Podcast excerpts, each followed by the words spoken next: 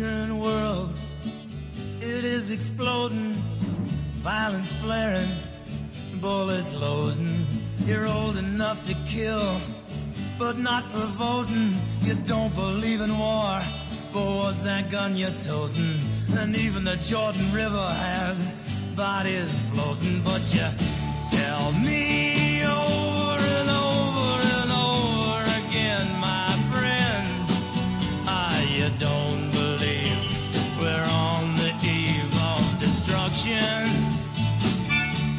Merhaba sevgili Geek Teori takipçileri. Tek Gerçek Podcast'a hoş geldiniz. Buz ve Ateş'in şarkısı serisini bölüm bölüm incelediğimiz podcast'ın bu bölümünde taht oyunları Catalan 9 bölümüne bakacağız. Bu bir tekrar okuma podcast olduğu için spoiler uyarısını yapayım.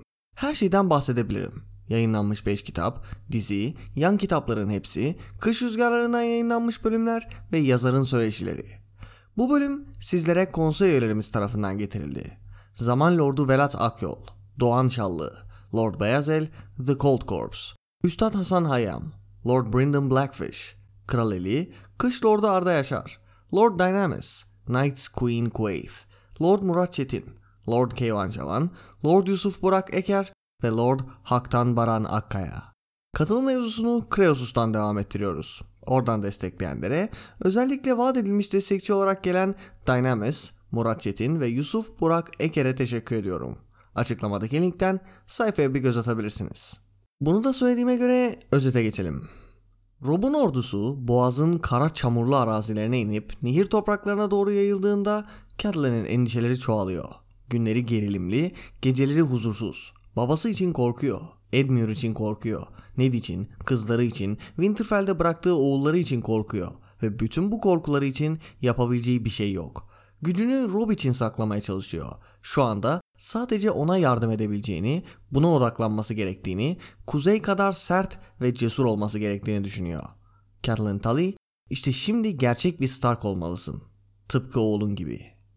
Rob Winterfell sancağının altında en önde ilerliyor ve her gün farklı bir lorddan kendisine katılmasını istiyor. Böylece planlar hakkında konuşup fark göstermeden herkesi onurlandırıyor ve birbirine karşı her adamı tartarak ne dediklerini dinliyor. Neden ne kadar çok şey öğrenmiş diye düşünüyordu Catelyn oğlunu izlerken. Ama öğrendikleri yeterli olacak mı? Karabalık 100 hızlı atla beraber ordunun hareketini gizleyip yolu kontrol etmek amacıyla epey önde ilerliyor ve getirdiği raporlar Catelyn'i tatmin etmiyor. Geçit Lordu Walder Frey, Yeşil Çatal üzerindeki kalelerine 4000 adam yığmış. Haberi alan Catelyn yine geç kaldı diye düşünüyor. Aynı üç dişli mızrakta olduğu gibi. Halbuki Edmure sancaktarları bayağı önce çağırmıştı. Rob kafası karışık bir halde 4000 adam diyor. Lord Frey Lannister'larla tek başına savaşmayı düşünüyor olamaz. Kuvvetini bize katacağına şüphe yok. Catelyn, Walder Frey'den hiçbir şey beklememeleri gerektiğini, bu sayede sürprizle karşılaşmayacaklarını söylüyor. Oh Catelyn. Rob, Lord Frey'in Hoster Tully'nin sancak beyi olduğunu söylüyor. Catelyn de onun oğullarından birinin Tywin'in kız kardeşiyle evli olduğunu, aralarının Casterly kayasıyla iyi olduğunu ve zaten Lord Frey'in kendisinin bile ne yapacağını bilmediğini söylüyor. Harika bir tanımlamayla onda yaşlı adamlardaki ihtiyat ve delikanlılardaki hırs var diyor. Rob da ikizleri geçmeleri gerektiğini söylüyor. Akşam Theon gelip Karabalık'tan haber getiriyor. Lannister gözcüleriyle karşılaşmış ve onları püskürtmüşler. Karabalık ikiye bölündükleri anın haberinin asla Tywin'e ulaşmayacağını söylemiş. Tabi Lord Frey söylemezse diyor Catelyn. Theon'a ikizlerin etrafına en iyi okçuların yerleştirilmesi gerektiğini, Lord Tywin'e bir kuzgun bile uçmaması gerektiğini söyleyen Catelyn, Karabalık'ın bunu önceden düşündüğünü öğreniyor. Peki Lannister'lar karakolları yakıp topraklarında sıkıntı çıkarırken Freyler ne yapıyormuş? Sir Walder ve Lannister gözcülerinin başındaki Adam Marbrand ve onların adamları arasında çatışma çıkmamış değil. Bunu duyan Rob eğer Lannister'larla savaşıyorsa demek ki yeminini tutmaya niyetliler diyor ama Catelyn topraklarını korumanın savaşa girmek olmadığını söylüyor.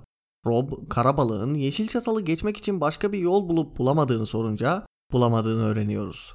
Rob o geçitin şart olduğunu, belki ufak sallar yaparak geçebileceklerini söylese de bunun için ne ağaçları ne de vakitleri yok. Theon adamın 5 katı orduya sahip olduklarını ve saldırıp ikizleri alabileceklerini söylese de Catelyn o iş öyle olmaz diyor. Biz kuşatma için hazırlık yaparken Lord Tywin arkadan gelip saldırır. Rob düşüncelere dalıp babam olsa ne yapardı diye soruyor ve Catelyn karşıya geçmenin bir yolunu bulurdu, diyor. Sabah karabalık gelip nehir ova sularının aşağısındaki çatışmanın haberini getiriyor. Jamie, Edmure'un ordusunu dağıtmış ve Edmure'u esir almış. Rob, eğer onlara yardım etmek istiyorlarsa bir an önce ikizleri geçmeleri gerektiğini, eğer yaşlı aptal geçmesine izin vermezse duvarları yerle bir edeceğini söylüyor. Catelyn, huysuz bir çocuk gibi konuşuyorsun Rob. Bir çocuk bir engelle karşılaşır ve aklına ilk gelen gidip engeli devirmek olur. Bir lord, kılıçlarla başarılamayacak şeylerin sözlerle başarılabileceğini bilmek zorundadır, diyor. Ardından açıklıyor. Freyler 600 yıldır geçidi ellerinde tutuyor ve bir kez bile geçiş için bedel almadıkları olmadı. Peki ne bedeli istiyorlar? İşte bunu öğrenmek zorundayız diyen Catelyn atını mahpuzlayıp uzaklaşıyor. Oğlunu söylediklerini düşünmesi için yalnız bırakıyor. Ardından ikizlerin oraya geliyorlar ve dizidekinin aksine öyle simetrik, muazzam iki kale ve köprüden oluşmuyor. Çarpık iki kale ve aralarındaki köprüyü koruyacak birkaç kule var. Freyler 3 nesilde anca inşa ettikleri bu köprü ve ardından izinsiz geçişleri engellemek için inşa ettikleri kale sayesinde zenginleşmeye başlamışlar. Kaleler başta ahşapken şimdi taştan.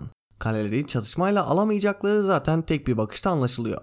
Ayrıca karşıdaki kaleyi de kuşatmadığın sürece kuşatmanın pek bir anlamı da yok. Zaten buna zamanları da yok. Kuzey Lordları kaleyi incelerken Lord Walder'ın pek çok oğlundan dördü ve bir düzine şövalye inip onları karşılamak için geliyor. Stavron Frey, Lord babam sizleri karşılamak için beni gönderdi. Bu kudretli orduyu kimin yönettiğini öğrenmek istiyor, diyor. Rob kendini tanıtınca Stavron Rob'a alayla bakıyor. Ardından Lord babasının kalede onun sofrasını paylaşıp geliş sebebini açıklamalarını rica ettiğini söylüyor. Adamın sözlerinden sonra lordlar küfretmeye, onaylamamaya, bağırmaya, tartışmaya başlıyorlar. Kimi Lord Walder'a güvenemeyecekleri, kimi onu Lannister'lara satacağını veya boğazını keseceklerini söylüyor. Ardından eğer bizimle konuşmak istiyorsa çıksın gelsin konuşmaları başlıyor. Catelyn lordların endişelerine katılıyor ama Stavron'un bu konuşmalardan hoşlanmadığını da görüyor. Birkaç cümle daha kurarlarsa bütün şanslarını yitireceklerini anlayıp ben gideceğim diyor. Rob anne bundan emin misin dediğinde hiç olmadığım kadar diye yalan söylüyor. Lord Walder babamın sacak beyidir. Onu bebekliğimden beri tanırım. Bana zarar vermez diyor. Tabi kendi çıkarı söz konusu değilse diye düşünüyor ama Stavron'un gönlünü alacak lafları söylemiş bulundu. Freyler de bir oğlu iyi niyet gösterisi olarak orada bırakıp kaleye dönmeye başlıyorlar. Walder Frey'in 21 oğlu var. Kendisinin 36, oğullarının 19 torunu var. Lord Walder ise 90 yaşında, iyice kurumuş, pembe, kel kafalı ve tek başına yürüyemeyecek kadar hasta. Yanında 16 yaşındaki karısı var. Bu kız 8. Lady Frey. Bunca yıldan sonra sizi tekrar görmek büyük bir mutluluk lordum, dedi Catelyn. Yaşlı adam Catelyn'e şüphe dolu gözlerle bakıyordu. Öyle mi? Ben bundan pek emin değilim. Tatlı sözlerinizi kendinize saklayın Lady Catelyn. Oğlunuz yanıma gelemeyecek kadar gururlu mu? Sizinle ne işim var benim? Stavron babasına nezaket kurallarını hatırlatmaya çalışınca Walder sana soran oldu mu? Daha Lord Frey değilsin ve ben ölene kadar da olmayacaksın diyor. Ardından piç çocuklarından biri lafa karışınca şimdi de piçlerimden nezaket dersi alıyorum. Ben üç kral ve bir o kadar kraliçe gördüm. Ayrıca annene tohumumu ilk akıttığım zaman keçi sağıyordu. Catelyn Walder Frey'in keskin dilinin hala aynı olduğunu düşünüyor. Ardından Walder'ı Frey makamına oturtuyorlar ve Catelyn yanına geldiğinde elini öpüyor. İşte nezaketi gösterdim. Belki oğullarım çenelerini kapatır deyip ekliyor. Neden buradasınız Lady Catelyn? Kapılarınızı açmanızı rica etmek için. Oğlum ve sancak beyleri nehri geçip yollarına devam etmek için sabırsızlanıyor. Nehir ovaya mı? Ha! Söylemenize gerek yok. Henüz kör değilim. Harita okuyabiliyorum. Nehir ovaya lordum. Sizi de orada görmeyi beklerdim. Hala babamın sancak beyisiniz öyle değil mi? Ha! Savaşçılarımı çağırdım. Evet, buradalar. Niyetim tüm güçlerin bir araya geldiğinde yola çıkmaktı. Ona söyle Jared, niyetimin bu olduğunu söyle. Yalancı Sir Jared, öyleydi, şerefim üstüne, diyor. Beceriksiz kardeşinizin mücadeleyi biz daha yola çıkmadan kaybetmesi benim hatam mı? Sırtını mindire koyup hikayenin kendi anlattığı versiyonuna karşı çıkılmasını beklemeye başlıyor. Catelyn memnuniyetle bu adamın yüzüne tükürür de işte köprüyü geçene kadar ayıya dayı demesi lazım. Catelyn yalnız konuşmak istediğini söyleyince Walder bütün çocuklarını dışarı gönderiyor. Ardından hepsi ölmemi bekliyor. Stavron tam 40 yıldır bekliyor ama onu hayal kırıklığına uğratmaya devam ediyorum. Ha, o lord olsun diye neden öleyim? Catelyn nezaketli bir şeyler söylüyor ve Walder ne söylemek istediğini soruyor. Catelyn köprüyü geçmek dese de Walder bunu zaten bildiğini, onlara neden izin vermesi gerektiğini soruyor. Catelyn sinirlenmeye başlıyor ve ordudan bahsediyor. Ama Walder, Tywin buraya gelince ceset olacaklar diyor. Catelyn babasına edilmiş olan yeminden bahsetse de Walder krala da yemin ettiğini ve şu an kralın Joffrey olduğunu söylüyor. Biraz aklım olsa Lannister'lara yardım ederdim diye de ekliyor. Catelyn açığı görüyor. Neden etmiyorsunuz? Lord Frey küçümseme dolu bir ifadeyle homurdandı. Muhteşem ve gururlu Lord Tywin. Batı muhafızı. Kral eli. Aman ne büyük adam. Altın şuyu, altın buyu. Orada aslanları, burada aslanları. Bahse girerim çok fazla fasulye yiyor ve aynı benim gibi gaz çıkarıyor. Ama bunu asla kabul etmez. Eğer Lord Tywin yardımımı istiyorsa ayağıma gelip istemeli. Catelyn yine açığı görüp oradan yürüyor. Yardımınızı istiyorum lordum. Walder tatlı sözleri kendisine saklamasını istiyor. Hoster'ın da ona tepeden baktığını biliyor. Zamanında Edmure için bir kızını vermek istemiş ama reddetmişler. Ardından Catelyn'in kardeşi de ona hakaret etmiş. Vadiye turnuvaya gitmişler ve Lord Arryn'e iki torununu vesayet etmek istemiş. Ayrıca tatlı Robin'i de vesayeti altına almak istemiş. Ama bunu duyan sanki çocuğu hadım etmek istemişler gibi davranmış. John Arryn de teklifi reddetmiş. Çünkü çocuğu Stannis'e verecekmiş. Lysa bunu duyunca fırtına gibi çıkıp gitmiş. Catelyn çocuğun Lord Tywin'e verileceğini duyduğunu söyleyince Walder Stannis'le Tywin'i ayırt edebildiğini ve çocuğun Stannis'e verileceğinden emin olduğunu söylüyor. Ardından konuyu tekrar köprüye getiriyor. Köprüyü geçmek istiyorsunuz ama geçemezsiniz.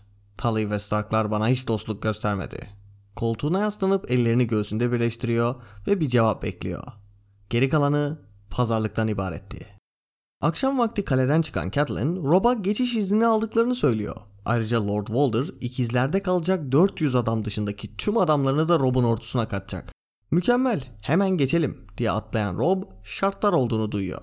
İki çocuk Winterfell'de vesayet edilecek. Hepsi bu mu? Hayır. Lord Frey'in oğlu Oliver da bizle gelecek. Yaver çocuk yakında şövalye olmak istiyor.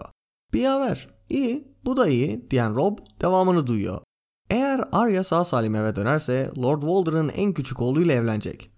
Arya bundan hoşlanmayacak diyen Rob son şartı da öğreniyor. Sen de savaş bittiğinde Lord Walder'ın kızlarından seçtiğin biriyle evleneceksin. Anlıyorum diyen Rob kabul etmekten başka şansı olmadığını düşünüp onaylıyor. Ardından ordu bütün gece boyunca köprüyü geçiyor. Piyade ve okçular yani Roose Bolton'ın komutasındaki Lord Tywin'in üstüne gidecek olanlar geride kalıyor. İyi ya da kötü oğlu zarı atmıştı cümlesiyle de bölüm sona eriyor. Özet biraz uzun oldu ama Walder Frey ve Catelyn konuşmalarını bayağı atladım. Özünü vermek için belli bir kısmını vermem gerekiyordu ve bu konuşmayı bayağı sevdiğim için, Walder Frey'i bayağı sevdiğim için hakkını vermem gerekti. Ama bir sebebi daha vardı. Catelyn 9 tekrar okurken belki başka hisler de uyandırabilir ama ilkinde bu bir komedi bölümü. Eddard 15 ve John 8 gibi dramatik bölümlerin arasında olmasıyla da şu girdiğimiz batakta bir nefes aldırıyor. Catelyn 9 ilk okuyuşta gıcık bir şerefsizin doğru yola girmesi için ikna edilmesi bölümü oluyor. Catelyn de günü kurtarmak için burada işte. Yani şu geçişe bakın. Walder kollarını göğsünde birleştirmiş, geçemezsiniz, neden izin vereyim demiş Ardından şu cümle gelmiş. Geri kalanı pazarlıktan ibaretti. Ve konuşmayı vermeden Catelyn'in kaleden çıktığını alıyoruz. Bu bir komedi geçişi. Walder Frey'i çok da ciddiye almamanı sağlamak için var. Ondan hoşlanmıyorsun. Pislik olduğu bölümde tekrar ve tekrar veriliyor. Ailesine davranış şekli, nezaketsizliği, kurnazlığı, sadakatsizliği falan hep üstüne basılan şeyler oluyor. Ama büyük bir villain gibi gelmiyor. Rob ve bütün ordusunu kesip biçecek biri gibi gelmiyor. Yani onun bir çeşit villain olduğunu alıyorsun. Pisliğiyle falan bu veriliyor. Ama işte bölümdeki ton hangi villain kategorisine girdiği hakkında yanılmanı sağlıyor. Diyaloğu okur okumaz bu karakteri tanıyorum diye düşünüyorsun. Yaşlı, huysuz ve en ufak bir şey istediği gibi gitmezse sorun çıkaracak biri. İşte bölümün tonu o sorunun boyutu hakkında yanılmanı sağlıyor. Ve söylediğim gibi Martin bize Walder Frey'i sevdirmeye çalışmıyor. Yani kişilik olarak sevdirmeye çalışmıyor. Sevdirdiği bir karakterin ihanet etmesinden çok daha etkileyici bir şey var. Okuyucunun Walder Frey'i aklındaki villain kategorisinde yanlış kategoriye yerleştirmesi. Bu çok daha ilgi çekici bir yöntem ve yazarın ne yazdığını iyi bildiğini, alışageldik hikayeye bayağı hakim olduğunu gösteriyor. Ama bölümü tamamen komedide yapamaz çünkü Rob'un içinde bulunduğu durumun ağırlığını vermesi lazım. Bu yüzden zaten bölümün ortasında ton değişiyor. Catelyn'in kaleye girmesiyle komedi tonuna geçilirken öncesinde çaresizlik ve sıkıntı tonları var. Bölümde böyle açılıyor zaten. Ordu boğazı geçip nehir topraklarına gelmiş, Catelyn'in endişeleri çoğalmış, durgun ifadesiyle içindeki korkuyu maskelemeye çalışıyor. Günler gerilimli ve geceler huzursuz. Bu arada bir yan not olarak Martin'in boğazı bize vermeyişine dikkat çekmek istiyorum. Seride kaç kere boğazın oradan geçip gideceğiz ancak bir kere bile boğazı almayacağız. Maud Kaelin ve ikizler arasına es geçeceğiz. Boğazı almama sebebimiz orada birçok şey bilen bir karakter olması olabilir. Howland Reed gibi yani. Boğazı aldığımızda Howland'ı da beraberinde tanıtmak istiyor olabilir. Ama konumuza dönersek Catelyn'in korkacak bir sürü şeyi var. Rob, Ned ve ailesi gibi sadece tanıdığımız karakterler için değil, daha tanışmadığımız Hoster ve Edmure için de korkuyor. Babasının sessizliği ve Edmure'un savaşa girecek olması, ardından tutsak düşmesi onu içeriden yiyen korkular oluyor. Her ne kadar diğerleri gibi direkt bir tehlike içinde olmadığı için bölümde geçmiyor olsa da Lysa konusunda da kötü hissettiğini anlayabiliriz. Eskiden sahip oldukları ilişkiyi kaybettiler ve araları bozuk ayrıldılar. Yani Catelyn'in aileleri çöküşte. Sadece düşmanlarla karşı karşıya oldukları için değil de çürüyorlarmış gibi. Ve bu durum Catelyn'in omuzlarına bayağı yük oluyor. Karakter duygusal olarak yoruluyor ve gelecek kitapta şöyle bir pasaj alacağız. Ağlamak istiyorum diye düşündü. Teselli edilmek istiyorum. Güçlü olmaktan yoruldum. Bir kez olsun aptalca davranmak, korkmak istiyorum. Kısacık bir zaman için. Hepsi bu. Bir gün, bir saat. Ve bu insanın içine dokunuyor çünkü çok az bir süre istiyor. Bir saatliğine olsa da ilk kitaptaki Sansa gibi olmak istiyor. Bu da onun kaybettiklerini ve bu kayıpların daha yeni başladığı ile ilgili endişelerini yansıtıyor. Karanlık kanatların karanlık haberler getirmeye devam edeceği ile ilgili endişelerini. Bazı zaferler aldıklarında dahi kazanıyorsak neden bu kadar korkuyorum diye düşünecek. İşte Martin'in Catelyn karakteriyle yaptığı şeylerden biri bu. Onun korku ve endişelerinin boşuna olduğu havasını yaratmayı seviyor. Sadece hikayede gerçekleşen bazı olaylardan değil, direkt karakterlerin Catelyn'e yaklaşımından da bahsediyorum. Mesela bu bölümde korkuyor, endişeleri var.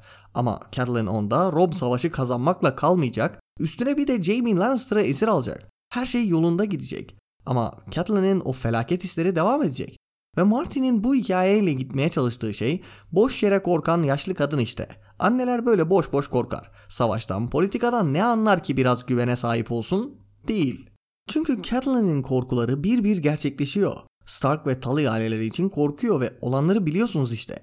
Jaime'yi ele geçirdiğinde ne oldu? Ned'i kestiler. Theon'un gönderilmesinin de sorun açacağını düşünecek ve Winterfell'in düştüğü, Bran ve Rickon'un öldüğü haberi gelecek vesaire.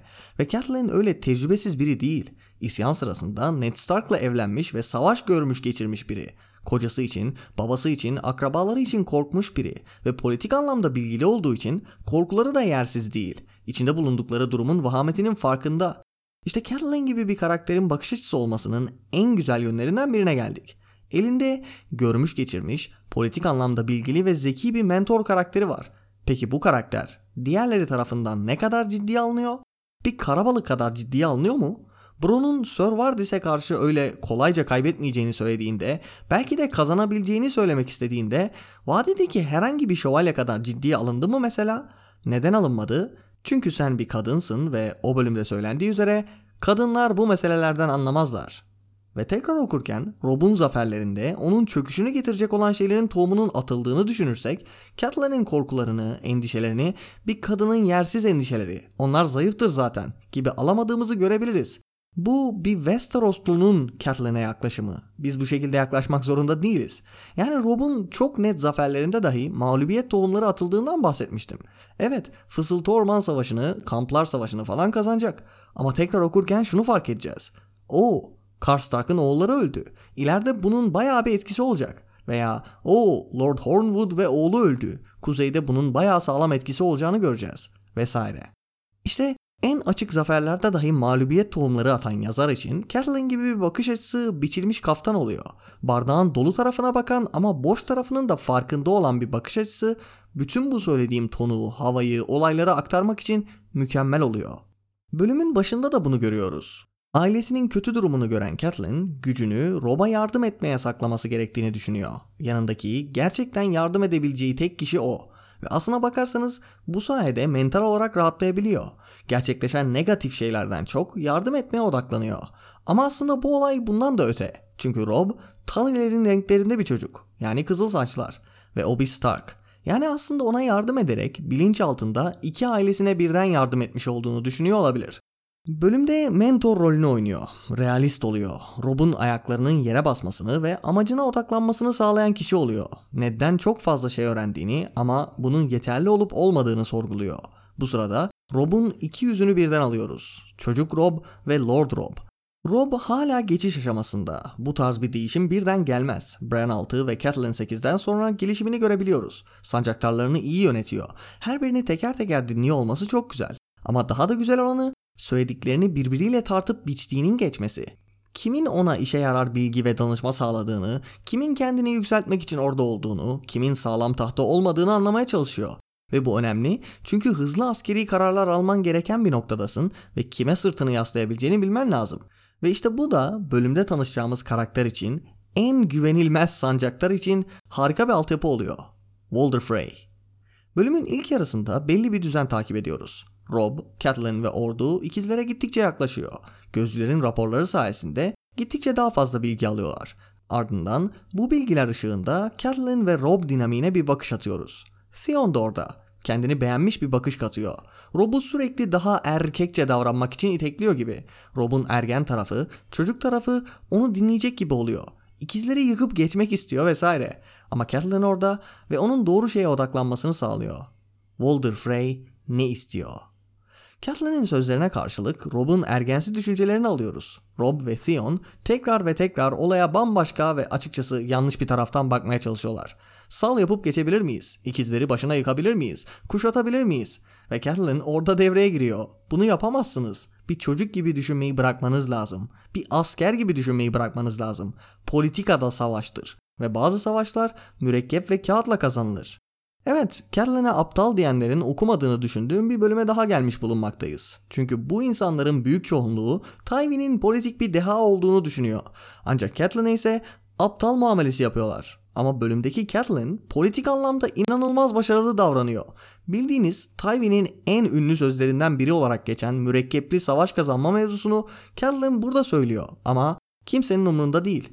Hemen pasaja bakalım. Huysuz bir çocuk gibi konuşuyorsun Rob, dedi Catelyn sertçe. Bir çocuk bir engelle karşılaşır ve aklına ilk gelen gidip engeli devirmek olur. Bir lord, kılıçla başarılamayacak şeylerin sözlerle başarılabileceğini bilmek zorundadır. Ve bu bölümde Catelyn'in yaptığıyla Tywin'in kızıl düğün hamlesi arasında bir sürü paralellik var. Olayın getirisi veya ahlaki açısından bahsetmiyorum. Direkt politik hamle olarak paralellik var. İki olayda da kılıçlarla başarılamayacak şeylerin sözlerle başarılması mevcut. İki olayda da Freylerin kullanılması, politik olarak onlara yaklaşıp onların ikna edilmesi mevcut. İki olayda da taraflar Stark ve Lannister'lar. Ve son olarak şu cümle var. Eğer Lord Tywin yardımımı istiyorsa ayağıma gelip istemeli. Bu Catelyn'in duymak istediği şeydi. Yardımınızı istiyorum lordum, dedi alçak gönüllü bir tavırla. Evet, serinin devamında Lord Tywin aynı Catelyn gibi Lord Frey'in yardımını isteyecek. Bütün bu erkek ve askerlerin içerisinde Catelyn olaya politik yaklaşan kişi oluyor. Diğerleri geçiş için başka bir yol ararken bunu yapmalarını engellemiyor. Ama bulunamazsa sorunun çözümünün savaşta değil politikada yaptığını düşünen kişi Catelyn oluyor. Ve bu Rob için çok önemli. Çünkü kitabın devamında alacağı bütün zaferleri sağlayan şey tam olarak bu oluyor. Tabi bütün bu tartışmalar zorlu bir konu olan iç savaş sırasındaki sadakat üzerinde birleşiyor. Aynı kitabın sonunda Rob ve sancaktarlarının kendilerini içinde bulacakları Kral Joffrey mi yoksa Kral Renly mi sorusu gibi Walder Frey de burada bir soru soruyor. Hoster Tully'e yemin ettiğini ama aynı zamanda krala da yemin olduğunu söylüyor. Bu sözler Frey özelinde düşünülmemeli.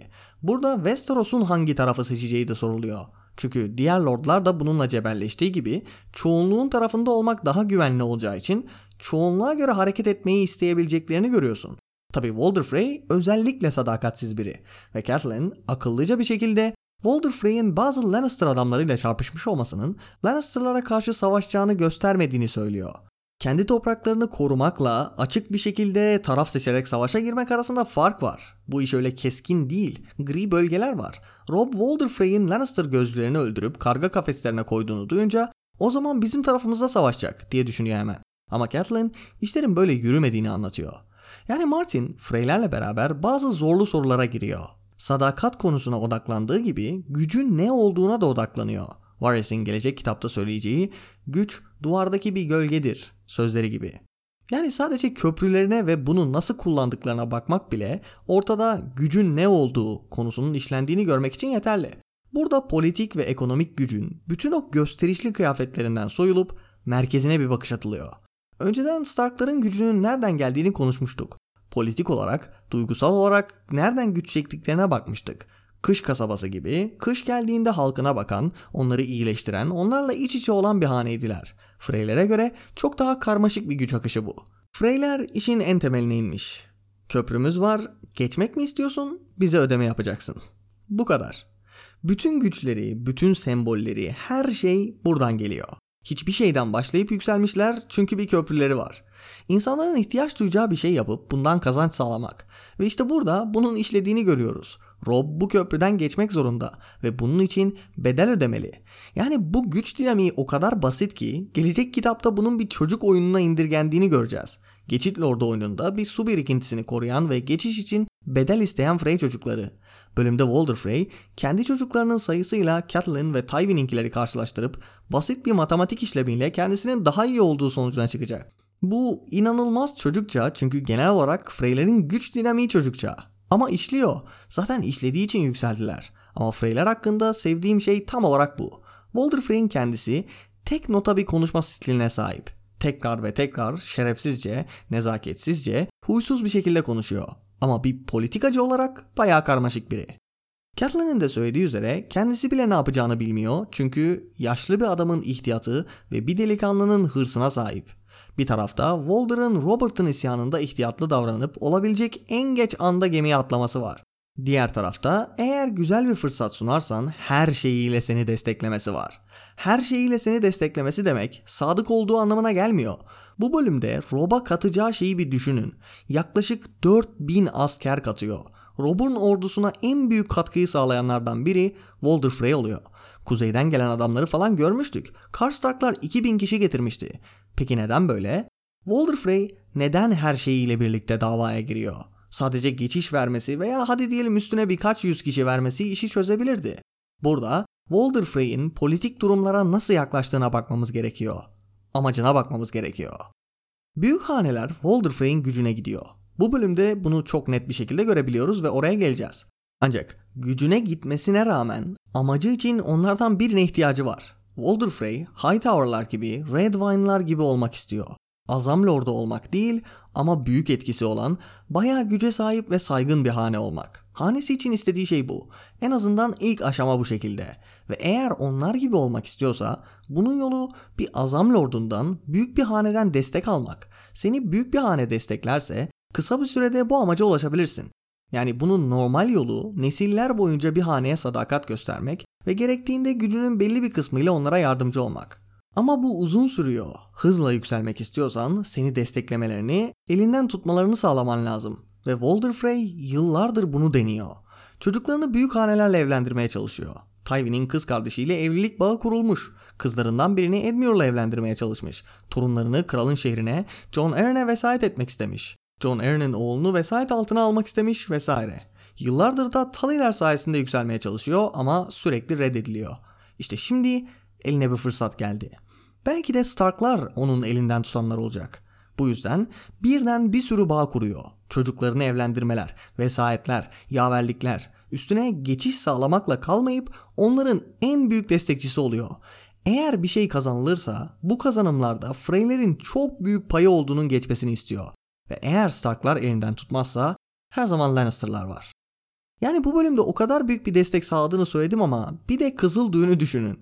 Orada yine her şeyinle desteklemek var. Her şeyi riske ederek elinden tutacak bir büyük haneye tamamen bağlanmak için yapılan hamleye bak. Bu biraz Tywin Lannister anlatıyor. Yani büyük bir haneye bel bağlamak değil de Robert'ın isyanında davaya geç katılan Tywin çocukları öldürerek yenilmiş olan Targaryenları sonsuza dek terk ettiğini göstermek istedi. Walder Frey de zaten merhum Lord Frey olarak davalara geç katılıyor ve kazanç yoksa anında satıyor. Ve işte büyük hanelere mecbur kaldığı için gücenmesi iyice körükleniyor. Bu gücendiği insanlara hizmet etmek zorunda kalıyor ve iyice bileniyor. Ama açgözlülüğü bu gücenişini yutmasını sağlayıp sadece bu bölümde olduğu gibi arada laf çarpıtmasına fırsat bırakıyor. Çünkü Freyler bayağı açgözlüler. Hatta o kadar ki Cersei bile onların yanında normal gözüküyor. Yani Lannister'lar her daim borçlarını öder ama Freyler de her daim borçlarını alırlar. Öyle veya böyle. Ki zaten bölümün yapısı, hanenin yapısı düşünüldüğünde Freylerin bu bölümde aldığımız Walder Frey'in masallardaki köprü trolü gibi olduğunu görüyoruz. Bölgesini yani köprüsünü inanılmaz bir şekilde koruyan ve geçmek isteyenlerden sağlam bedel isteyen troll. Ve yani kızıl düğünü bilmesen bile bu bölümde olanların öyle önemsiz bir şey olmadığını görebilirsin. Sonuçta bütün bir bölüm buna ayrılmış. George bölümün ilk yarısını bu adamın öyle rastgele bir lord olmadığını göstermeye ayırıyor. Bunun stratejik olarak, politik olarak önemli olduğunu veriyor ve ardından görev dağılımına geçiliyor. Yazarın Rob ve Catelyn arasında görev dağılımı yapmasını çok beğeniyorum. Catelyn elçi rolüne girerken son karar Rob'a ait. Bunu seviyorum çünkü hem evren içi hem de karakter olarak bu karakterlerin güçlü yönlerine oynanmış oluyor. İkisinin de gerçekçi bir şekilde hareket etmesini sağlıyor. Kimse kenara itilmediği gibi kimse bu role girmeye zorlanmamış oluyor. Catelyn mesela zorla içeri gönderilmiyor. Kendisi istiyor. Veya Rob burayı geçmeye zorlanmıyor. Bir plan yaptığı ve bu plana göre buradan geçmesi gerekiyor. Şartlar sunuluyor ve isteyerek kabul ediyor. Burada asıl ilgi çekici bulduğum kısım Catelyn'in diplomat rolünü alması. Serinin devamında da bu role girdiğini göreceğiz. Diplomat, dış politikayla uğraşan, toplumunu yurt dışında temsil etmekle görevli kişi anlamına geliyor. Toplumun hak ve çıkarlarına uygun olarak yabancı topluluklarla ilişki kuran kişiye deniyor. Ve diplomat kelimesinin anlamını verdim çünkü bu bölümde çok net bir şekilde görülüyor ki Catelyn diplomat ve elçi rolünde. Peki bu neden önemli? Çünkü Westeros katı cinsiyet rolleri olan bir toplum ve diplomat rolü kadınların cinsiyet rollerinde bulunan bir şey değil. Catelyn'den de gördüğümüz üzere bir kadın kesinlikle bu rolü oynayamaz gibi bir şey yok. Ama zaten genellikle bu role girmek kadınlara kalmıyor. Çünkü onların eğitim aldıkları, yönetildikleri politik rol bunu kapsamıyor. Erkekler bunun için hazırlanan kişi oluyor. Yani bu bölümde Catelyn kadınlara atılan rolleri aşan bir hamle yapıyor. Bunun en büyük sebebi Hoster Tully ve onun Catelyn'i yetiştirme şekli. Hoster Tully politik anlamda bayağı sağlam bir adam. Aynı zamanda ataerkil olan bu toplumda ataerkilliği benimseyip uygulayan biri. Ancak politik anlamda ona çıkar sağlayacaksa bunu yapıyor. Lysa'ya yaptığı iğrençliği konuştuk işte. Politik olarak çıkar elde edeceği için kızına büyük bir travma yaşatan biri bu. Ama Catelyn'i yetiştirme şeklinde de politik olarak çıkar sağlayacağı için kızını normalde kadınların alacağı politik eğitimin çok daha ötesinde eğittiğini görüyoruz. Yani bu bölümde Walder Frey hakkındaki bilgilerini, düşüncelerini falan okurken sürekli babasının anlattıkları, babasının Walder hakkında zamanında şunu şunu söylediği falan geçiyor. Adam yıllarca erkek evladı olmadığı ve olduğunda 6-7 yaşına gelene kadar zaten eğitemeyeceğini bildiği için tamamen Catelyn'e odaklanmış. Yıllarca varis olarak onu yetiştirmiş ve harika bir iş çıkarmış. Çünkü bölümde de görüldüğü üzere Catelyn'in diplomat rolüne girmesi en doğru olan şeydi. Bölümde Catelyn'in gördüğü fırsatı değerlendirmeye çalışan biri olmadığını görüyoruz. Aksine olaylar onu bu göreve girmeye teşvik ediyor. Stevron Frey gelip de Robb Stark'ı kaleye davet ettiğinde Kuzeyli Lordlar tartışmaya başlıyor. Küfürler ediyor, onaylamıyor, birbirine bağırıyorlar. Direkt pasajı vermiyorum ama hepsi bölümde geçiyor. Lord Walder'a güvenemeyeceklerini falan söylüyorlar. Catelyn'in düşüncesine bakalım. Catelyn Stark lordların endişelerine katılıyordu ama Sir Stevron'un duyduklarından hoşlanmadığını görebiliyordu. Birkaç cümle sonra bütün şanslarını yitireceklerdi. Ben gideceğim dedi yüksek sesle. Kuzeyli lordların arasındaki tartışmanın bütün şanslarını yok edeceğini görüyor. Aynı Catelyn 5'te olduğu gibi odayı okuyor ve durumu net bir şekilde görüyor. Stevron'un ifadesini falan inceleyip yapılması gerekeni yaparak tartışmayı sonlandırıyor. Ve işte tam olarak bu hamlesi zaten. Burada diplomat rolünü, elçi rolünü oynayacak biri varsa onun Catelyn olduğunu gösteriyor. Oradaki hiçbir lord bu role Catelyn kadar layık değil. Diplomat olmanın en önemli özelliklerinden birine sahip olduğunu gösteriyor. Böylece ikizlere gidip salona giren kişi oluyor. Şimdi içeride ne olduğunu az sonra konuşacağız. Ama şu aptal Catelyn mevzusuna bir dönelim istiyorum. Çünkü Catelyn'in içeride başardığı şey çok büyük. Sadece Rob'un planları için bir geçiş sağlamadı. Kendisinden istenen ve beklenenin de üstüne çıktı. Walder Frey ile pazarlığa girdi ve Rob'a bir sancaktar kazanmakla da kalmadı. Üstüne adamı 400 kişi hariç bütün ordusunu Rob'a katmaya ikna etti. Westeros'ta şunu yapabilecek kaç tane lady tanıyorsunuz? Bana şunu yapabilecek kaç tane lady sayabilirsiniz ki Catelyn'e aptal diyebilirsiniz? Şöyle üstün körü bir şekilde ladylere bir bakalım mı? Kraliçeden başlayalım. Cersei Lannister. Yani Cersei'nin Walder Frey'in karşısına çıkıp da ona ihtiyacı olduğunu kabul etmesi, onun soktuğu laflara rağmen duruşunu bozmaması gibi bir sahneyi düşünmek bile gülünç geliyor. Cersei anlaşmalar değil, kendisine hizmet edecek köleler arayan biri olduğu için bunu direkt geçiyorum. Lysa'yı zaten direkt geç. Mage Mormont gibi lady'leri de geç. Asha gibi kimsenin altında kalmamaya çalışan birini de geç. Elimizde kim kaldı? Bütün bu seçtiklerimin kolay hedefler olduğunu düşünüyorsanız Olenna Tyrell'e bakalım. Lakabı Diken Kraliçesi olan bu kadının diplomat rolünde Walder Frey gibi duruşundan görünüşüne, davranışından konuşmasına kadar A'dan Z'ye dalga geçebileceğin yüzlerce özelliği bulunan bu adamın karşısında ona laf sokmadan durabileceğinden emin değilim. Yani Olenna böyle bir durum içerisinde durumu tartıp biçebilecek, doğru olan şeyin ne olduğunu, nasıl davranması gerektiğini görebilecek biri. Zaten büyük lordlara gücenmiş olan bu adamı en ufak bir şekilde gücendirmemesi gerektiğini anlayabilir. Peki bölümde aldığımız konuşmanın benzeri karşısında kendisini tutabilir mi? Sanırım. Belki. Yani Westeros'taki bütün lady'leri incelesek belki ve sanırım diyebileceğimiz birkaç tane lady bulabiliriz. Ama hiçbirinde Catelyn kadar net bir evet cevabı alamayız. Bu da bu kadının durumu tartıp biçme yeteneğini, karşısındakini, odayı okuma yeteneğini, politik anlamdaki ehilliğini anlatıyor. Oğlunun planı için diplomat rolünü oynayıp istediğini elde edebildiğini gösteriyor. Ve bu iş kolay olmadı. Walder Frey ve Catelyn konuşmasını tamamen okursanız görebileceğiniz üzere Walder öyle kolay lokma değildi. Catelyn'in işi bayağı zordu. Birçok noktada söylemek istediklerini yuttuğunu okuduk. Bu huysuz adamın istediği şeyi, büyük hanelere gücenmişliği falan görüp bunu kullanabileceğini gördü. Şimdi gelelim ikizlere. Catelyn bölümde iki kitap sonra öldürüleceği salona giriyor. Oradaki trajedi de zaten toplumdaki misafir hakkı kanununun oğlunu koruyacağına içten inanan birinin trajedisi. Feodalizmin gerçekten de güzel sonuçlar doğuracağını düşüren birinin trajedisi. Sinik değil. Diğer lordlar ve lady'ler kadar sanrısal da değil ama sisteme inanıyordu. Sanrısal olmadığının göstergesini bu bölümde bile bulabiliyoruz. Bazı lordların yeminlerine sadık olmayabileceğini, çok daha sığ bir güç anlayışı olabileceğini biliyor. Walder Frey'in böyle biri olduğunu biliyor ve zaten Walder ve Frey'lerin gücün temeli hakkındaki Stark'lara göre çok daha sığ olan bakış açısını konuştuk ama şu çocuk sayılarını karşılaştırma mevzusundan da bahsetmek istiyorum.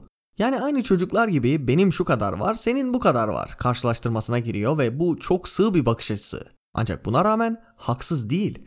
Tywin Lannister'ın varisi yok. Çünkü varis olarak görmek isteyeceği tek oğlu kral muhafızı ve diğeri de toplumda alçak görülen biri. Eğer Walder gibi bir sürü oğlu olsaydı böyle bir sorun olmazdı. Yani Walder Frey bu basit güdüler hakkında tamamen doğru değil ama tamamen yanılmıyor da. Zaten bu büyük hanelere olan gücenmişliğin arkasında yatan şeylerden biri de bu. Hepsinin affedersiniz götü kalkmış kişiler olduğunu düşünüyor. İşin sonunda bütün o büyük lordlar benimle aynı güdülerle hareket ediyor. Hepsi yükselmeye çalışıyor. Hepsi güç elde etmek için takla atıyor. Ama ben bunu yaptığım için bana tepeden bakıyorlar. Tywin de aynı benim gibi fasulye yiyip osuruyordur ama bunu asla kabul etmez diyor bölümde. Ve %100 haklı. Tyrion 7 bölümünde bunu konuşmuştuk. Tywin'in kendini diğer insanlardan üstün bir varlık olarak görmesi ve onu insan gibi gösterecek şeylerden uzakmış gibi durması. Bu yüzden zaten sıçmak gibi insani bir eylem bile altına bağlanıyor. Yani Walder Frey haklı. Ondan farklı değiller ve buna rağmen ona tepeden bakıyorlar. Walder Frey ve Tywin birbirinden o kadar da farklı değil zaten. İkisi de şerefsiz, ikisi de yükselmek için uğraşıyor. Sadece yükselmek de değil, Walder Frey'in çocuklarının, torunlarının falan statüsünü yükseltmeye çalışmasını, onlara bir şeyler bırakmasını düşünürsek miras takıntıları da var. İkisi de fasulye yiyip osuruyor. Bu detayı da unutmamak lazım. İkisi de faydacı düşünüyor. Yani sonuçta Robert'ın isyanı sırasında ikisi de davaya geç katıldı. İş garanti olana kadar kenarda beklediler. Ayrıca Robert'ın isyanının sonunda Tywin'in yaptığı şeyin aynısını iki kitap sonra Walder Frey yapacak. Tywin'in Elia Martell'in çocuklarını öldürmeyi sunuş şeklini hatırlayın. İsyana geç katılmıştık ama o çocukları kanlar içinde Robert'ın önüne sunduğumuzda kimse Targaryenları sonsuza kadar terk ettiğimizi inkar edemezdi. Şimdi de Freyler ve Kızıldüğünü düşünün. Freyler başta Stark'ları destekledi ama baktılar ki iş kötüye gidiyor, kazanç gelmeyecek hatta birçok şey kaybedebilirler. Taraf değiştirmek istediler. Ama bunu normal yoldan yapsalar en fazla bir şey kaybetmezlerdi. O kadar uğraş boşa çıkardı.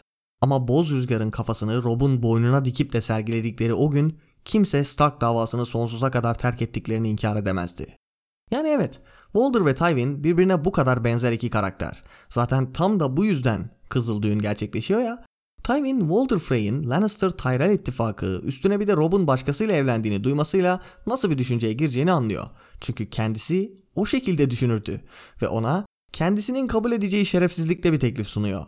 Şerefsizlik demişken Walder Frey'in diğerlerinden ayrıldığı bir nokta da var tabi. O da onun çok açık bir yalancı olması. Catelyn'e Nihirova'dan çağrı geldikten sonra yola çıkmak için bütün adamlarımın toplanmasını bekledim diyor. Edmure'un ben daha yola çıkmadan kaybetmiş olması benim suçum mu şimdi? Yani bu açık bir yalan ve zaten Catelyn'in de gözlemlediği üzere geri yaslanıp hikayenin kendi açısından anlatılan bu versiyonun çürütülmesini bekliyor. Ama işte Catelyn'in ona açıkça yalancı diyemeyeceği bir pozisyonda olduğunu bildiği için bu şekilde davranıyor. Ve hazır açıkça yalancı diyemeyecek durumda olmak demişken bu anlattığı hikayeyi teyit etsin diye Sir Jared yalancı Frey'e başvuruyor. Wyman Manderley'nin salonunda Davos'un bu adama adını sorması ve yüzüne yalancı demesini aşırı severim. Bu yüzden zaten adamın lakabı yalancı. Yani Sir yalancıyı geride bırakırsak Walder açık açık yalan söylüyor. Çünkü diğer herkes zamanında oraya gitmişken kendisinin sunacağı herhangi bir bahane boş. Millet Edmure'un yanına gitmiş, onunla yürümüş ve yenilmişken sen daha kaleden çıkmamışsın hıyar.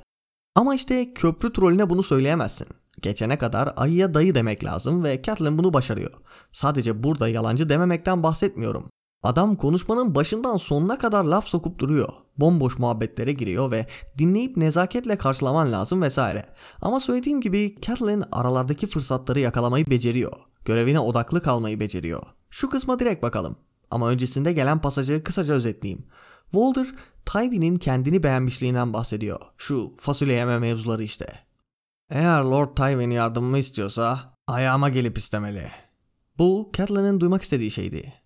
Yardımınızı istiyorum lordum dedi alçak gönüllü bir tavırla. Kocam, babam ve oğullarım da benim sesim vasıtasıyla rica ediyorlar. Tywin'e gücenmişliğinden bahseden Walder, onun yapmayacağını düşündüğü bir şeyi açığa çıkarıyor. Neden Tywin'in tarafında değilsiniz sorusuna bu cevabı verdi. Catelyn de onun yardımına ihtiyacı olduğunu kabul etti. Ben ayağınıza geldim ve yardımınızı istiyorum. İşte bu kadar. O büyük lordlara gücenmişliğini anladığın zaman büyük haneden gelen biri olarak onun karşısında böyle davranman gerekiyordu. Ve Catelyn bunu görüp harika oynadı. Gerisi pazarlıktan ibaretti. Ve bu pazarlıkta her şeyi öyle ucuza falan verdi de sanmayın ha. Catelyn Stark dornlu bir balıkçıdan beter pazarlık etmiş. Konuştuğumuz üzere sadece geçişi almakla kalmayıp Rob'un ordusuna büyük bir katkı sağladı ve bütün bunları birkaç yaver, iki vesayet, bir ölüp ölmediği belli olmayan çocuğunun evlilik ayarlamasıyla aldı. Sonuncusu da Rob'un Walder Frey'in kızlarından biriyle evlenmesi. Eminim bu konuda herhangi bir sorun çıkmayacaktır. Ama umarım dinleyicilerim arasında Kızıl Düğünü de buraya bağlayıp onun suçunu da Catelyn'e kakalamaya çalışan sorunlu bir insan yoktur. Rob bu şartları kabul etmeyebilirdi. Başka bir şey sunabilirdi veya bölümün sonunda konuşacağımız üzere anlaşmaya sadık kalabilirdi. Bu bölümde Catelyn'in yaptığı pazarlığın bu konuda en ufak bir payı olmadığı gibi Rob'un kampanyasındaki başarıya direkt çok net bir payı var ve evet Rob'un Nehirova'daki kampanyasında aldığı zaferlerin hepsini Catelyn'in bu hamlesine direkt bağlayabiliriz. Çünkü planı için gereken şeyi başarabilecek tek kişi Catelyn'di. Çocukluğunda aldığı eğitimle Walder Frey'i tanıyan, onun karşısında politik olarak doğru şeyleri yapan ve bu planın gerçekleşmesini sağlayan kişi Catelyn Stark. Elbette bunu kabul eden kişi Rob oluyor ve kabul ettiği anda Catelyn'in düşünceleri yine çok güzel. Onaylıyorum, dedi Rob. Daha önce hiçbir zaman bu kadar erkek görünmemişti. Oğlanlar kılıçlarla oynayabilirdi ama ne anlama geldiğini bilerek bir evlilik anlaşması yapmak lordlara özgü bir işti.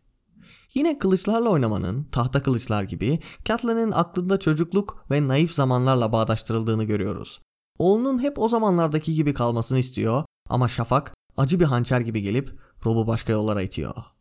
Hazır başka yollar demişken ima ve altyapılara geçelim. Orijinal plana göre Rob savaşta ölecekti. Ancak burada bu bölümle beraber bu yoldan ayrılmış bulunmaktayız. Sanırım yazar Frey hanesini falan komple bu olay için tasarladı. Yani en azından başında. Çünkü Rob'un nehri geçmesinin başka bir yolu olmaması ve planı gerçekleştirmek istiyorsa bu geçişi kullanmak zorunda kalması Kızıl Düğün'ün altyapısı oluyor. Sadece o da değil, Frey'lerin ve Walder Frey'in tüm karakteri de analiz kısmında konuştuğumuz üzere bunun için hazırlanmış gibi. Bir de üstüne atlı birlikler dışındakileri Roose Bolton'un alması var.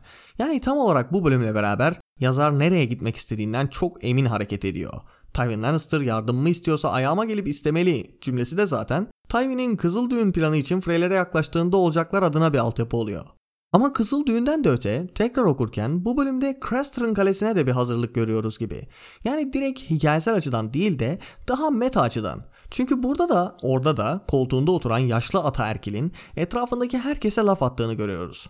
İki kalede de karakterlerimizin yaşlı, huysuz ve şerefsiz birine muhtaç olduklarını görüyoruz. Yani karakterlerin yapısı da birbiriyle benziyor. Ama elbette birkaç ters paralellik mevcut. Walder Frey misafirlerini öldürürken Craster misafirleri tarafından öldürülecek. Veya Craster oğullarını ötekilere kurban olarak sunarken Walder akrabalarını Ratcook gibi kendi etrafına toplamış. Yani birebir bir benzerlik yok ama aynı hamurdan yoğrulmuş iki karakter görüyoruz. Kızıl Düğün'le ilgili birkaç altyapımız daha var. Catelyn, Stavron Frey sinirlenmeye başladığında araya girip ben gideceğim dedikten sonra Walder Frey'in babasının sancak beyi olduğunu, küçüklükten beri onu tanıdığını ve ona zarar vermeyeceğini söylüyor. Hemen ertesi cümlede de şu düşüncesini alıyoruz. Tabii kendi çıkarı söz konusu değilse. Altyapı olarak Jenna Lannister'ı alabiliriz. Martin'in bu sırada direkt Jenna'yı ve karakterini düşündüğünü sanmıyorum. Ama Frey ve Lannister bağı için ortaya attığı bu halayı ileride tanıtacak. Son olarak bölümde Lysa'nın John Arryn'i öldüren kişi olduğu ile ilgili en büyük ipuçlarından birini alıyoruz. Önceki bölümlerden birinde bu kısım hiç aklıma gelmediği için Walder Frey'in nasıl olup da tatlı Robin'in Stannis'e vesayet edileceğini bildiğini bilmediğimi söylemiştim. Şimdi biliyorum. Walder vadiye gittiği bir turnuvada çocuğu kendi vesayeti altına almak istemiş ve John Arryn onu Stannis'e vereceğini söylemiş. Konumuz için önemli olan şey Lysa'nın tepkisi. Catelyn 6 ve 7'de gördüğümüz, Catelyn 8'de duyduğumuz üzere Lysa çocuğuna pençeleri geçirmiş durumda. Onu asla kız kardeşi de dahil olmak üzere kimseye vermez. Bunun sebebini gençliğindeki travmayı falan konuşmuştuk. İşte Lysa'nın Catelyn 6 ve 7'deki davranışlarını ve 8'de aldığımız pasajları birleştirerek bu bölümdeki bilgiye bakınca ampul yanıyor. Çocuğuna kimseye vermeyecek olan, onun güvenliğinden inanılmaz şüpheli olan bu kadının John Arryn'in sözlerini duyduğunda fırtına gibi çıkıp gitmesi bize bir şeyler anlatıyor. Çünkü John Arryn dışında kimse çocuğunu onun elinden alamaz. Ama kral eli ve babası olan John Arryn, Lysa ne kadar karşı çıksa da o çocuğu Stannis'e veya herhangi birine gönderebilirdi. Zaten bu yüzden zehirlendi. Bunu da geride bıraktığımıza göre kısaca bir şeyden bahsedip Rob mevzusuna geçelim. Serinin genelinde bulunan bir problemden bahsedeceğim. Önceden Martin'in paradan pek anlamadığından bahsetmiştim. Yani anlamıyor değil de serideki altın ejderhanın falan ederi hakkında farklı noktalarda bambaşka sonuçlara çıkabilecek şeyler veriyor. Bu tarz şeylerden bahsettiğinde gerçekten de elinize kağıt kalem alıp hesaplarsanız bayağı tutarsızlığa rastlayabilirsiniz. Benzer bir durum da asker sayılarında var. Bu herhangi bir plot hole yani hikayenin akışında sorun yaratan bir şeye çıkmıyor ama yine tutarsız. Bu konuyu her seferinde açmaya gerek olmadığı için bir kereliğine kısaca bahsedeyim istedim. Freyler'in 4000 asker çıkarması gibi bir şey mümkün değil.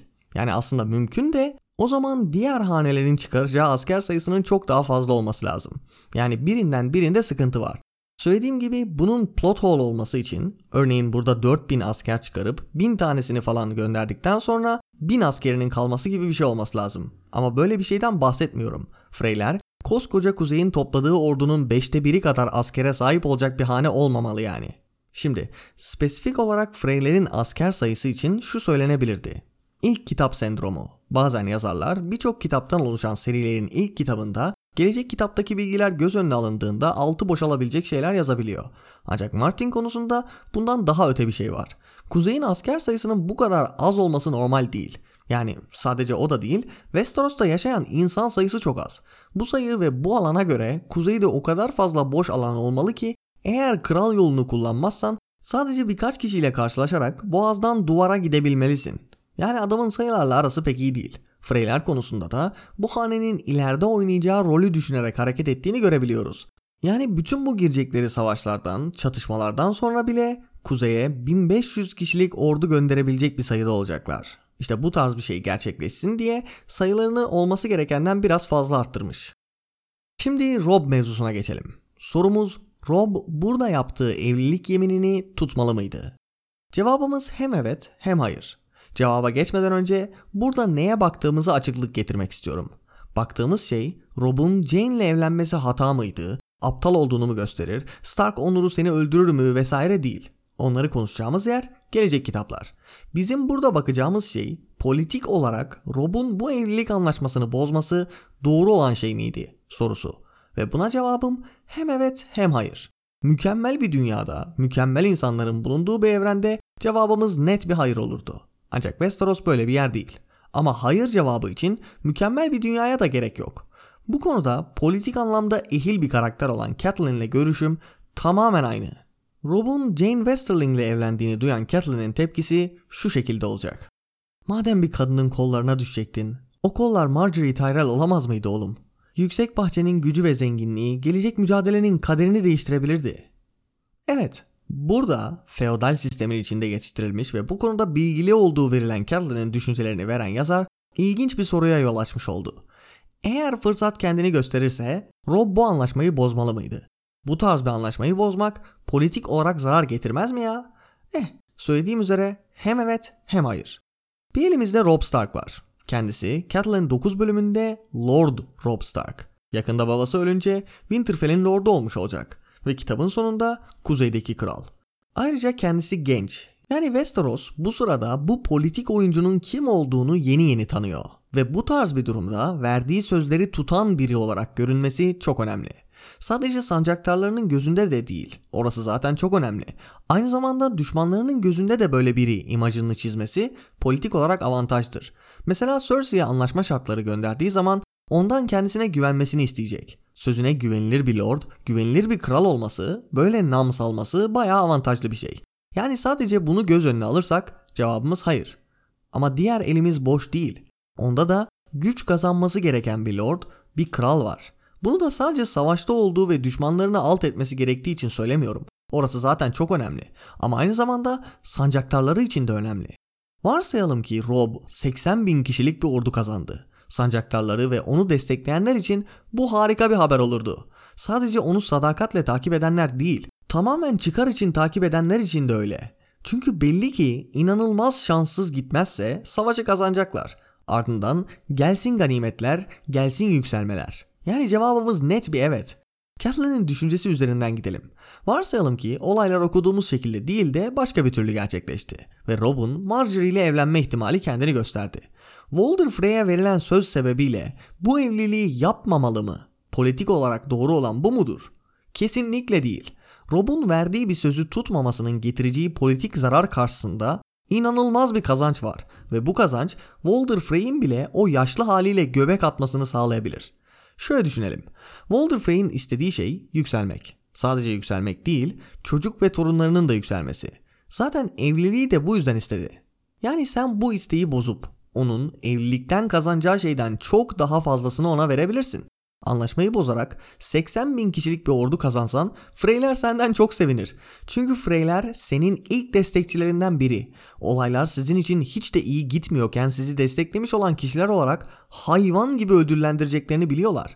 Bayağı bildiğin at yarışında topal bir ata bütün parayı basmış gibi bir durumdalar ve o at kazanacak. Burada şu ayrımı yapmak önemli. Nasıl abi bir kraliçesi olacakken bunu elinden alıp nasıl olur da onu teselli edecek hatta göbek attıracak bir şey sunabilirsin. Şöyle birincisi anlaşma kızının bir kralla evlenmesi üzerine değildi. Bir lordla evlenmesi üzerineydi. Buranın önemine ileride geleceğiz.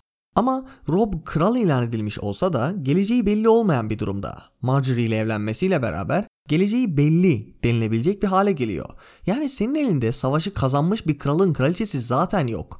Ama Marjorie ile evlenmesi demek zaten kuzey ve nehir topraklarının kralı olan kişinin aynı zamanda menzille de inanılmaz bir bağ kurması demek ve Westeros'u ortadan ikiye böldüğünüz anlamına geliyor. Bu orduyla beraber batı topraklarının büyük kısmını çökertip oradan bir sürü lordluk, bir sürü toprak ve bir sürü kalenin o kralı destekleyenlere verileceği anlamına geliyor. Yani Walder kendini çocuklarının bir ikisinin şövalye olmasını falan geç birkaçının direkt kendi kaleleri, kendi toprakları, kendi tebaasının olabileceği bir ortamda bulacak. Bu adamın buna gücenmesi imkansız.